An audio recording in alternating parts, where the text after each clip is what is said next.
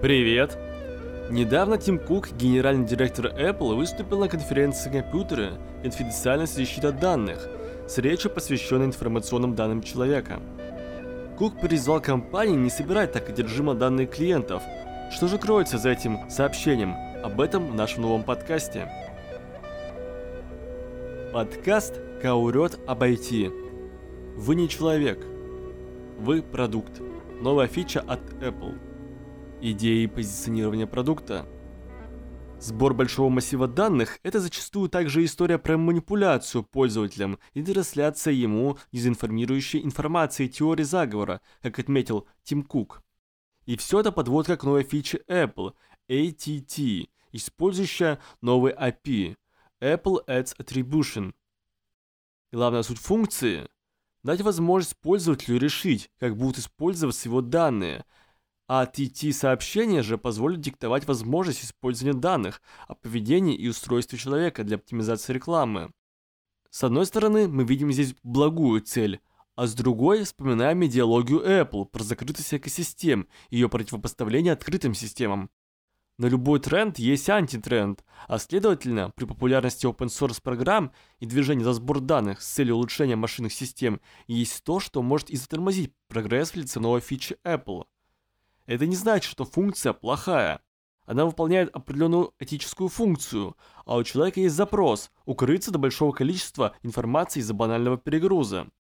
Дополнительно к этому создается ощущение, что никакая информация не является настолько личной, что ее можно было бы и не изучать. Таким вот образом, человек ощущается уже не человеком, а продуктом, как отмечает глава Apple. Таким образом, позиционирование новой фичи продолжает тенденцию идеологии Apple, что для них особенно и важно из-за скандалов прошлого года с B2B сегментом. Иными словами, маркетинг Apple пытается нам показать, что закрытость и защита – это хорошо. Что из себя представляет продукт для потребителя? Продается пиар-акт, показывающий Apple в хорошем свете. Главная функция – заинтересовать купить продукцию Apple с данной фичей. Какая у фичи целевая аудитория? Первое – это люди, уставшие от большого количества информации, либо не доверяющие свои данные. А второе – фанаты философии Apple.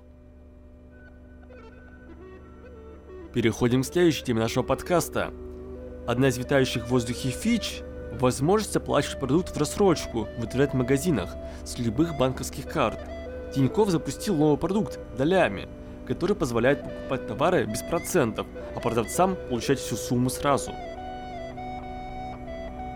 Идея и позиционирование продукта. На самом деле, позиционирование на первый взгляд выглядит отличным. Не откладывать деньги на то, что давно хотел купить сейчас. Но не все так просто. Здесь ограниченный перечень интернет-магазинов, а среди предложенных нет премиум-сегмента. Под таким углом очень тяжело создать киллер-фичу, ибо как раз работа с премиум-сегментом и может потенциально заинтересовать другую целевую аудиторию, которая не столь хорошо располагает доходами.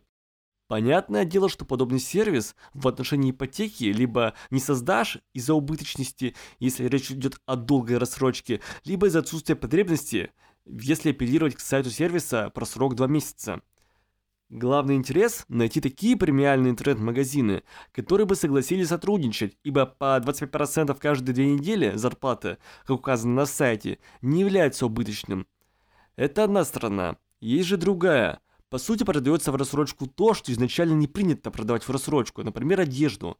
В таком случае действительно задумываешься, а кто является целевой аудиторией? Молодые студенты ожидающие последний день зарплаты люди? Как шутили на vc.ru, что сервис может использовать для оплаты в рассрочку макарон. Возможно смешно, но быть может и к такому будет запрос.